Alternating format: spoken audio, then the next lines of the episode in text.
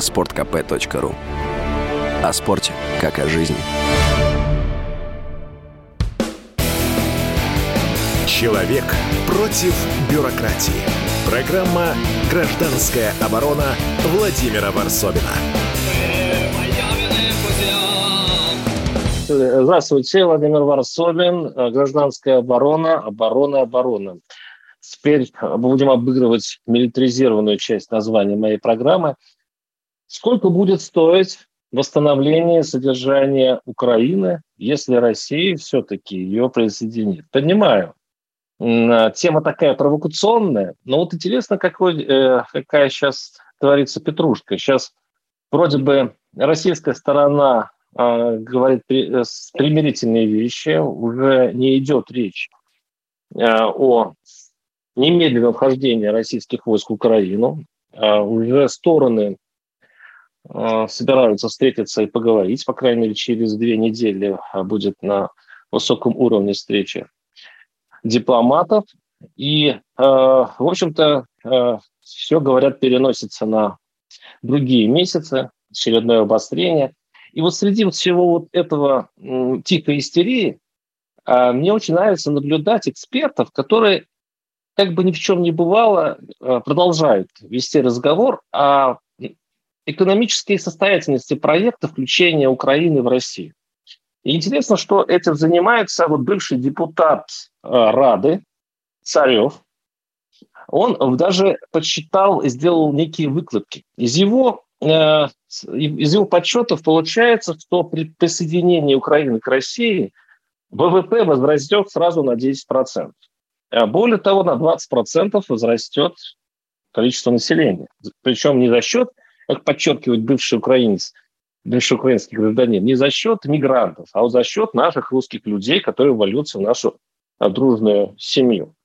Правда, для этого, подчеркивает э, Царев, э, нужно ну, для начала 50 миллиардов долларов, что, собственно говоря, не так уж и много. А откуда такие подсчеты? Берется Крым, восстановлении Крыма, его платы на восстановление Крыма и умножается на 10, ну, потому что это примерно одна десятая часть Украины. Вот такая вот геометрия. Я залез в те же самые расчеты, тем более Сергей Мордан, наш э, э, гениальный э, наш радиоведущий, который часто удивляет нас, он, он в общем-то, это обнародовал эту информацию и тоже стоит о том, что это, в общем-то, хорошая затея. Я посмотрел, посчитал и нашел э, такие цифры, что э, только за 7 лет Крым, на Крым мы потратили, это данные э, вице-премьера Хуснулина, 1,3 триллиона рублей. Э, и получается, что для Украины с самого начала нужно сразу 500 миллиардов долларов вложить. Это еще не, не считая того, что надо погонять партизан, надо, конечно, там вложить в, в инфраструктуру очень много и Э, в общем-то, залатать те города, которые будут разбублены и расстреляны. И все-таки остается вопрос, действительно ли это нам нужно и действительно ли нам это выгодно. И сегодня мы обсудим э, на, на передаче с Кириллом Владимировичем Янковым, зав. лаборатории прогнозирования региональной экономики. Э, Кирилл Владимирович, здравствуйте. Здравствуйте. Вы были когда-то, э, не когда-то, с 2001 года до 2004 года заместителем министра природных ресурсов Российской Федерации. Было такое. Да, но поэтому вот с, с государственной точки зрения, как вам этот проект? Ну, смотрите, для начала все-таки я должен сказать в самом начале, э, приступая к обсуждению такой сложной темы, что я не за войну, а я за мир. Я не за то, чтобы воевать, я за сохранение мира. Тоже. Поэтому мы обсуждаем этот вопрос чисто гипотетически. Гипотетически, вот, да, конечно. Украина добровольно захотела присоединиться к России или создать какое-то союзное государство и так далее. Обсуждаем вопрос с этой точки зрения. Хорошо? Давайте, вот. хорошо. Итак, ну, смотрите, да, смотрите. Э, ВВП России Сейчас где-то, ну, по разным подсчетам, у нас любят считать по паритету покупательной способности, потому что по паритету покупательной способности мы на более высоком месте. В абсолютных цифрах сейчас Россия на 10-11 месте в мире, а если считать по ППС, то где-то все-таки на 5-6. Вот по паритету по покупательной способности Россия где-то 4300 миллиардов долларов, Э, ну, счет ведется в долларах, как вы понимаете, да, 4300 миллиардов долларов, а Украина где-то 560 миллиардов долларов. То есть э, по паритету покупательной способности в абсолютных цифрах на Украине, у Украины в 9 раз меньше, чем в России. И на душу населения получается меньше, потому что в России население 140 миллионов, у Украины население 44 миллиона. То есть э, ВВП на душу населения на Украине тоже где-то в два с половиной-три раза меньше, чем в России. Что из этого следует? Из этого следует, что при, объеди... при условном гипотетическом, добровольном, конечно, объединении в одно государство по ВВП на душу населения это объединенное государство будет стоять значительно ниже, чем сейчас Россия, но выше, чем сейчас стоит Украина. Вот это вот надо понимать, да? Это касается показателей. Теперь, если говорить о э, условном восстановлении, но опять-таки мы говорим о мире, а не о войне, и не касаемся вопросов о восстановлении, что будет в случае боевых действий. Мы за мир. Да? Э, так вот, действительно правильно, Крым, Хуснулин привел цифру 1,3 триллиона уже потрачено за 7 лет. Есть цифра другая, ФЦП Э, на восстановление Крыма до 2025 года 1,37 триллиона, но не все идет за счет госбюджета и не все идет за счет ФЦП, там есть разные каналы финансирования, но примем эту цифру. 1,3 триллиона. Опять-таки считаем, население Крыма вместе с Севастополем где-то 2 миллиона 200 тысяч, население Украины 44 миллиона, в 20 раз. Вот по аналогии с Крымом, вот аналогичная Крыму программа для всей Украины будет стоить в 20 раз больше.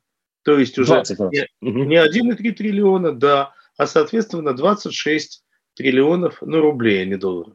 Но все равно 26 да, это, это, это какой у нас бюджет? У нас сколько получается? Это какая часть бюджета ежегодного? Это примерно один годовой бюджет. Вот э, это примерно один годовой бюджет всей страны. Но вы же понимаете, что в годовом бюджете у нас много всего чего сидит. Да? И вы понимаете, что на многие регионы России, в общем, они жалуются, что денег не хватает, да, что а, денег не хватает. Да. Вот вчера мы узнали на днях от э, Рамзана Кадырова, что на Чечню идет 300 миллиардов в год, например, да. Но будем считать, что это исключение, но все равно э, порядок цифр вот такой. То есть, если Крым был по силам, федеральному бюджету более-менее, мы видим, что там э, большие перемены наступили. Построена автодорога, решаются проблемы с водоснабжением, созданные, кстати, то действиями Украины по перекрытию Северокрымского канала. Другие вещи там тоже происходят. То если представить себе сугубо гипотетическую ситуацию мирную, что Украина пришла и говорит, вот мы хотим к вам присоединиться, финансируйте нас так, как вы финансировали Крым, то Российской Федерации это не по силам. При том, что э, разницу ВВП мы уже отметили, э, с точки зрения природных ресурсов Украина, конечно, не богата. У Украины есть другие экономические преимущества. Это и металлургия, это машиностроение, это сшивка разорванных цепочек поставок продукции. Вот это очень важно. Да? Вот это никто не считал. Может быть, кто-то и считал, я не знаю таких расчетов допустим, насколько, будет, э, насколько обойдется экономике в плюс, э, вот эта сшивка тех производственных цепочек, которые ранее были разорваны. Например. Разорваны, поэтому, в общем-то, сейчас да. это будет очень искусственно. Это как пришить ногу, которая, в общем-то, была заспиртована лет 10 назад. Да, тоже их не удастся все сшить, потому что уже замещение импорта с Украины в России, наоборот, оно тоже уже сильно развелось. Владимир, прошу прощения, но почему в этом случае э, в России, и, кстати говоря, на самом верху, ну, я беру хотя бы вот эти слова Кадырова, который говорил, что он на месте президента бы давно взял Украину себе, почему это не очень экономически об, обоснованная теория так популярна? А люди просто не любят считать? Вы знаете, политики часто делают заявления, которые с точки зрения экономики совершенно не просчитаны. И я слова Кадырова отношу именно на это. Это чисто политическое заявление, и надо так к нему и относиться. С точки зрения экономики Россия находится в значительно лучшем положении, чем Украина, и в значительно лучшем положении, чем находилось бы гипотетически объединенное государство России и Украины. 8 800 200 ровно 9702. Я предлагаю наших слушателей, особенно, кстати, живущие в Крыму, присоединиться, пожалуйста, к нашему разговору и э, высказать свою точку зрения, потому что здесь вот как раз борьба, по-моему, очень ярко телевизор с холодильником. То есть, когда с одной стороны хочется, а с другой стороны э, хочется посчитать, сколько это будет стоить. 8 800 200 ровно 97 02. Кирилл Владимирович, э, ведь я понимаю, что в, э, да, у нас остается минута, и поэтому звонки мы будем принимать буквально через пару-тройку минут после рекламы. Кирилл Владимирович, если коротко, а я правильно понимаю, что если будет такая военное действие, то они удорожают проект еще на порядок? любые военные действия приводят к разрушениям экономических объектов, инфраструктуры, там, жилищ, социальной инфраструктуры и так далее, и так далее. И, безусловно, тогда к этому надо прибавить еще цену восстановления послевоенных действий. Такой опыт у России тоже есть. Там смотрите Южную Осетию, например. Но вот тут тоже Южная Осетия, где, извините, 30-40 тысяч все население, и тот же Донбасс, где население, э, ну, сейчас меньше, многие, многие уехали, но население там 6 миллионов. То есть, считайте, с точки зрения восстановления, это, извините, э, Донбасс, это не 20, это 200 южных Осетий. Да, Кирилл Владимирович, прервемся и, и э, вернемся к этой теме через пару минут. Гражданская оборона Владимира Варсовина. Спорткп.ру О спорте, как о жизни. Человек против бюрократии. Программа «Гражданская оборона» Владимира Варсовина. Хочется уйти от эмоций и просто посчитать на калькуляторе. Я призываю и политиков это делать все-таки иногда. Бывает полезно для нашей всеобщей жизни. Я напоминаю, что у нас в студии Кирилл Владимирович Янков, зав. лаборатории прогнозирования региональной экономики Российской Академии Наук, э, бывший замминистра природных ресурсов Российской Федерации. Мы сегодня говорим о том, о гипотетическом совершенно, конечно, но очень популярной в России теории, что Россия все-таки может соединиться с Украиной, по-доброму или нет, это уже детали. Страшная деталь вообще-то. А, и э, стоит ли это того? Стоит э, это, этим заниматься и куда ведет эта дорога? 8 800 200 ровно 9702. У нас, конечно же, пошли звонки. И у нас на связи Анатолий из Москвы. Анатолий, слушаю вас. Здравствуйте. Добрый день. Спасибо за возможность. Я бы в связи с этим, по этой теме хотел сказать следующее. Дело в том, что за 30 лет э, промывания мозгов, ну, украинцы сейчас не воспринимают россиян как братский народ ну, то есть та часть Украины, про которую мы собираемся тип, типа присоединять. И зачем вам присоединять, ну, я не знаю, чеченц, э, давайте так, враждебную, враждебную, да, вот э, к себе нацию, какой смысл ее присоединять и в чем э, вообще э, выгода от этого может оказаться? Вот мне непонятно. Спасибо. Ну, я вот э, часто общаюсь по служебной необходимости с Владимиром Вольфовичем Жириновским, у нас с ним программа выходит. Я действительно вот этот недоуменный вопрос часто задаю Владимиру Вольфовичу, потому что все-таки он э, иногда, я скажем, часто э, производит мнение, которое наверху популярно. И он отвечает, что перевоспитаем. Перевоспитаем, у нас очень хорошие спецслужбы, у нас очень хороший опыт для смирения для наведения порядка, дисциплины, потом образование, потом учебники, потом русский язык, и все потихонечку вернется в берега своя. Ну вот такая, по крайней мере, есть надежда. У адептов эта идея. И, Кирилл Владимирович, как вам это? Знаете, э, дело в том, что если бы э, было в запасе лет 100 у Владимира Вольфовича, да, вот лет сто все, соединились с Украиной, отгородились от НАТО, от всех отгородились и сто лет перевоспитываем то, может быть, что-то бы у Владимира Вольфовича и получилось. Но в нашем мире все события развиваются очень быстро, идеи ходят, идеи меняются. И вообще, действительно, я скорее соглашусь с тем, что все-таки украинцы себя чувствуют не, э, скорее отдельным народом, а не частью большого русского народа. И это чувствовалось в Советском Союзе. Вы знаете, граница Российской Федерации и Украины, она всегда чувствовалась. Дело в том, что я вот родом из Ростовской области, Ростов, Таганрог, и я помню, как это было в детстве, когда э, в 40 километрах была граница Украины, переезжаешь границу Украины, и там в магазинах было мясо и колбаса. А в Ростове и в Таганроге не было ни мяса, ни колбасы в магазинах. И жители вот этого Донбасса, куда случалось ездить за колбасой, они четко понимали, что нет, мы Украина, мы тут получше, у нас и колбаса в магазине есть. Вот даже на таком бытовом уровне это ощущалось. А за 30 лет независимости тем более. Ну, это немножко э, не соответствует тому, что мы слышим, вообще-то говорят, не только из телевизора, но очень популярна точка зрения, что э, там живут русские, и что Запад строит там антироссию, и что все это искусственно на самом деле. И это ну, я добавлю. скажу вам, очень популярна. Да, я добавлю, это не совсем искусственно, потому что я интересовался переписью 1897 года, там не было национальности, там был родной язык. Вот даже по переписи 1897 года в Мариупольском уезде, в Луганском уезде, в Бахмутском уезде, везде большинство населения родным языком назвало малороссийский, а не, великоросси... а не великорусский. То есть, когда эта граница формировалась, 17-19 год, угу. большинство населения там действительно говорило по-малороссийски, и даже уже в царское время по переписи это учитывалось как отдельный язык или как отдельное наречие.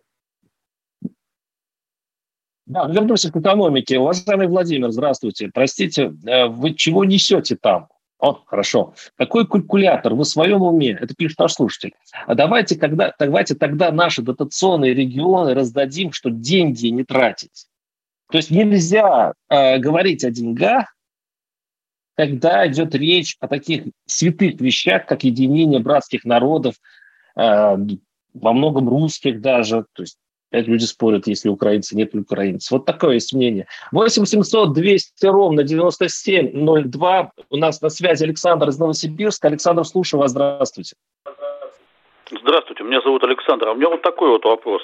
О каком Александр, присоединении Украины вы говорите, когда Россия до сих пор не может присоединить даже ДНР и ЛНР?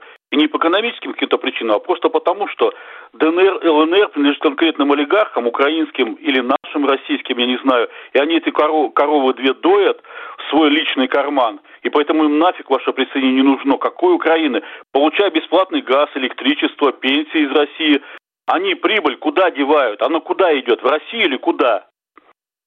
Не на такой вопрос ответьте, чисто экономический. Спасибо. Кирилл Владимирович, пожалуйста.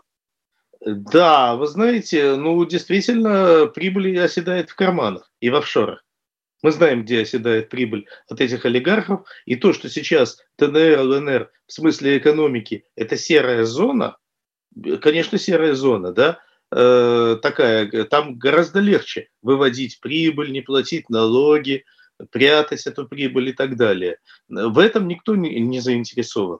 Россия не заинтересована в том, чтобы рядом с Россией была вот такая вот серая зона, где непонятно, какие законы действовать, и вроде бы прямо Россия не может контролировать. Понимаете, тут разница есть большая.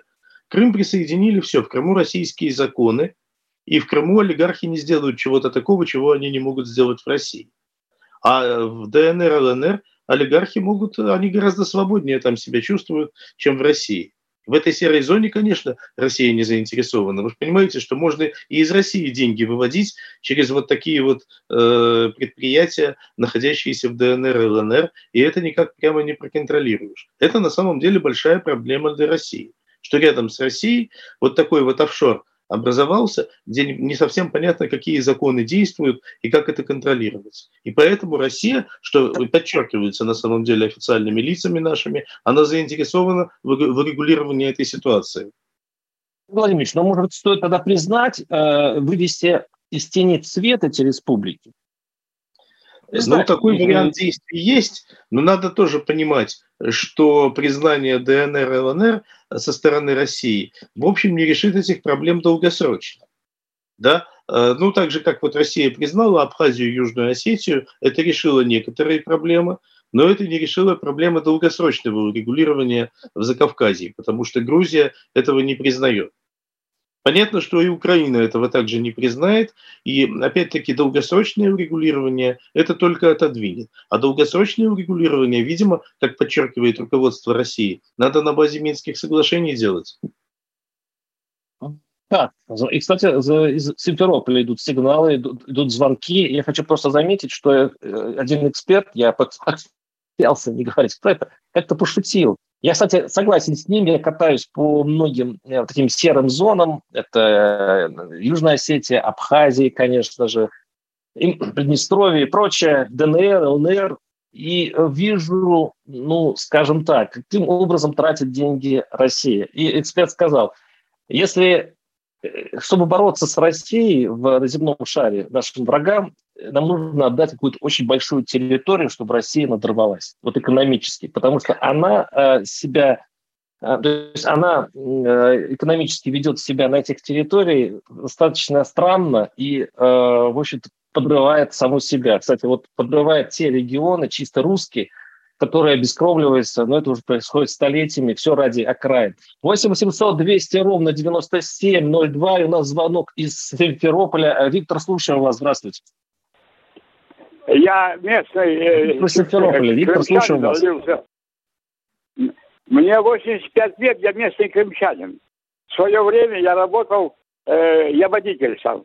Работал, общество знаний была такая, была такая, ну, это, лекции изъездил в Крым вдоль и поперек. Это райский да. уголок. Но если да, навести да. здесь порядок, привести все, это будет э, э, переплюнем любую Турцию, любые вообще все эти проблемы. Нужно только... Я вот в Черноморском районе есть район, который одни степи. И там у меня приятель. Вот. Я к нему езжу отдыхать, я инвалид второй группы, я к нему езжу отдыхать, у него своя гостиница, рядом лиман, грязи, сказка, море сказка, э, э, со всеми удобствами, питание сказка. И вот человек в таком степном районе, море чистейшее, вот сумел сделать.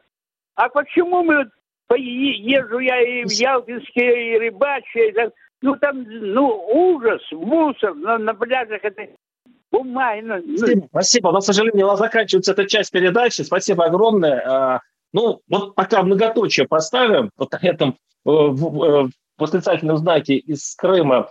Э, с нами был Кирилл Владимирович Янков, зав. лаборатории прогнозирования региональной экономики. Мы обозначили эту, ну это не проблема, а скорее вопрос. Я хочу вот просто одно письмо зачитать в конце, не будем это обсуждать.